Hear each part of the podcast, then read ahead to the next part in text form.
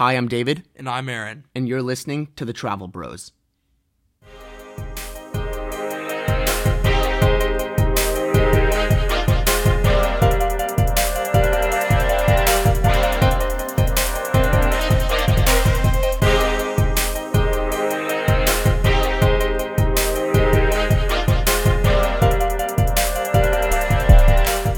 Okay, so Aaron and I are back on Saturday, February 25th for the Travel Bros. Aaron, we are going to be talking about the Rocky Mountaineer today.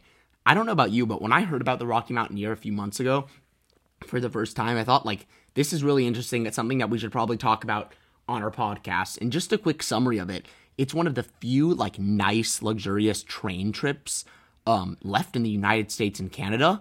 Uh, it's a company, the Rocky Mountaineer. And the concept was created by Harry Holmes, who um, wasn't actually he was an uh, engineer, and it was also created by Pat Crowley, who was a tourism entrepreneur, and they were both uh, from Alberta, so they're both from Canada. Um, the trips on these trains are generally two to seven nights. Uh, and they usually include hotel stays at night and scenic rides during the day. So, David, I mean, I've heard a lot of great things about these trains before. Have you ever been on one of these? I have not been on one of these. Uh, this is something that's probably on my bucket list if I ever get the opportunity to do it one day. Um, as I said, their trips are usually two to seven nights, so you could do a really short one if you, you know, just like on a weekend, or you can do a real like longer one.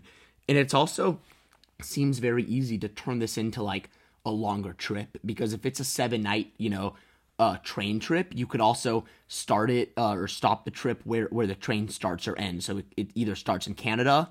Um, as I said, they, they have it in Canada, but they also have it in the U.S. in Utah and Colorado. So you could make it kind of like an international trip, U.S. and Canada. You can really design these trips how you want because not only can you do the train trip, but you can also uh, continue on the trip, or you can you know start it and extend it by starting it longer or ending it longer. Right. What would you do? Like in that situation, would you would you, would you do you think you would extend your trip, or, or what would you do?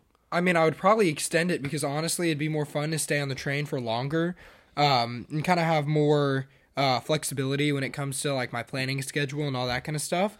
But I really, I really think that the train looks awesome from the pictures that we've looked at. It looks like a really, really nice train. And David and I have been on Amtrak's before, so we do know how passenger trains are supposed to feel. And I know that luxury experience is not something you get quite as much on a Amtrak. Um, not to speak anything bad about the Amtrak's, which are really great uses of transportation communally, you know, through throughout cities in the United States, especially the Northeast. But these trains, these Rocky Mountaineers, look so nice. I mean, way nicer than any Amtrak I've ever been. And to me, the Amtrak, like I think an Amtrak is more of a way of transportation. Uh, in the Rocky Mountaineer, obviously, it is a way of transportation. That's why it's a train, but it's it's more of an experience and like a luxury experience.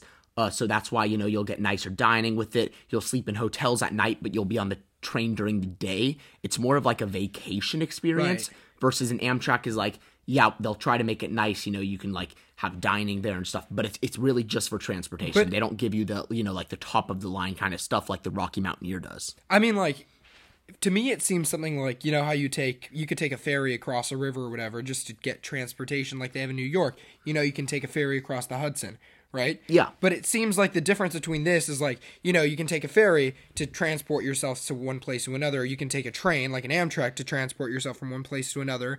But as soon as you add that luxury experience in it, like it's the difference between taking a ferry and taking like one of those dinner cruises that they offer, right? It's the experience, you know? It could take you somewhere else from where you started from, but at the same time you're doing it because it gives you that, you know, that luxury experience and the dining experience that you get from paying extra money. and it's like Aaron, even the nicest Amtrak's, which we've talked about, the Acela Express, which I'm not trying to put down. Like the Acela is amazing. We've been on it.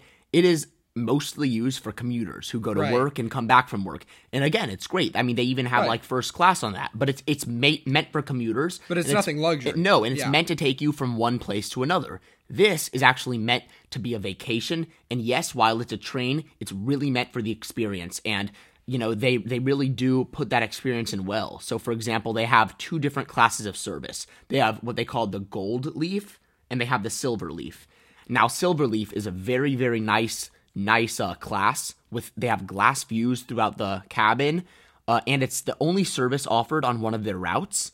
Um, and for example, the silver leaf includes reclining seats, a nice scenery, and the guests are served breakfast and lunch to their seats. So it, it's believe me for for the the like the less I, I don't want to even say less class of service because this is like incredible. Like this is like first class, but for the lower end class of service, it's essentially like nicer than first class. They serve you your breakfast and lunch at your seat. Um, you get these incredible views. Uh, and also they they have I don't know if I said this, but it has reclining seats. Wow. So Yeah, they're, yeah. they're very like nice. Yeah, that sounds great. So, David, I have a question about that. I remember when we were on the Amtrak, we got, I think, I don't know if it was a complimentary breakfast, but we did get breakfast served to our seats. But can you tell me the difference between like the food service they have on the Amtrak versus the food service they have on the Rocky Mountaineer? Yeah, so it's it, it's basically the difference between like a lower class food and like better quality food. So you know, it, it's essentially that they have better quality food on here. Right. And, and as I said, you know, on Silverleaf they'll actually bring it to your seat, but on Gold Leaf, which is their other ones, um, so they, they have Gold Leaf service, and basically what it is is it's a custom designed by level, so it's two different levels, glass domed coach, so it has like glass all around, um, with full length windows and reclining seats, um, and they can be rotated. So the, the the seats can actually be rotated to accommodate up to groups of four people. Now here's the thing about the Gold Leaf service, Aaron. Guests are offered hot meals prepared on board the train, and they're served to them in a dining car. So Whoa. they actually include a luxury dining car, which is a two-story structure where you can go to enjoy the view. You can also go, yeah, and enjoy the view from a separate observation deck and three-course meals. Uh, so each meal is actually three-course meals. So to answer your question, that's the difference. Right. So it's like you know the difference between United and like Emirates. Yeah, and, and like Silverleaf, as I said, it's served in your seat. While here in Goldleaf, you actually not only can you you go to a separate dining car to eat your food, you also have you know the full glass, and you also have a, an observation deck. So it's two floors. So not only do you have that full glass view, but you can actually go to an observation deck on the upper level and like look out. So that's like incredible. Right. And while we're at it, I want to talk a little bit about the discontinued routes that the uh, Rocky Mountaineer used to have and why they failed um, or why they were discontinued. So the first one that I'd like to talk about was the Whistler Mountaineer, um, Whistler Sea to Sky Climb. And this was a um, this went from North Vancouver um, and Whistler uh, on the Canadian National Railway, and in 2015, the railway discontinued and was merged with another one. So that's the reason it was discontinued because it was it was merged with the Rainforest Gold Rush route. Well, that makes Okay? sense. I mean, they're trying Right. to make it more efficient, right? Right, and the other one that was discontinued was discontinued for a different reason. It was the co- uh, the coastal passage that operated between Seattle and Vancouver, and it was like a great way, like for communally, like people to go from one place to another. A lot of businessmen and businesswomen go from city to city, you know, for endeavors of such, you know, and this was discontinued because they just didn't have enough people to go, right? You know, these things are super expensive trains, and if you don't have enough people to go, just like how during COVID a bunch of hotels closed down, you know, you don't have people to go um, when there just is such a low demand for it. And it's funny because this was discontinued in 2019, which makes me think, and I don't know this at all, but it makes me think that what if this was a product of COVID, right? You know, because 2019 was when COVID started. Definitely. Uh, maybe it could be. That's definitely like a, a question that I, I'm thinking as well. And I'm sure we could do more research into it. But but another thing that Aaron that that reminds me of is what we were talking about earlier versus you know Amtrak versus the Rocky Mountaineer. How this route that actually got discontinued because there wasn't enough people to go on it was more of like a commuter route for people. Um, isn't that what you said? It was more of like a, a commuter route for people. Like a lot of people went like while they were working and stuff on that one. Right. And and that shows that like this is more of a vacation thing because mo- most people go on the Rocky Mountaineer as a vacation and as an experience rather than like a way of transportation. Right. Um, so that that shows that like could be that could be a reason why it didn't work out as well because you know shorter term transportation luxury is probably not as profitable as like long term trans- luxury transportation Um, and what do you think, Aaron, about like um, what what are the current routes? Like you talked about the discontinued, but which what are some of the routes that they have right now? so the routes that they have right now that uh, the rocky mountaineer train company offers um, so they have jasper alberta um, which I've never been to Alberta. I have been to Canada, but I've never been to Alberta. Um, and it's supposed to be an absolutely beautiful city. And they have um, Banff, which is also in Alberta. And, and I've heard Banff is b- absolutely beautiful. Like, Um, Oh, I, yeah. I've heard incredible things about that. Like, Oh, look, yeah. look down. I'm, we're on the website right now. Like, look at this. This is like Lake. So this is where we. Were, this is Lake Louise. Where I've talked about this before with my family. Like this is a gorgeous place right, here. They also have a route that is in Lake Louise, um, which is oh, you know, know right. And then the Lake Louise route is like one of the most popular destinations in Banff, right? And it's Banff is a national park, um, so it's supposed to be a really absolutely beautiful place.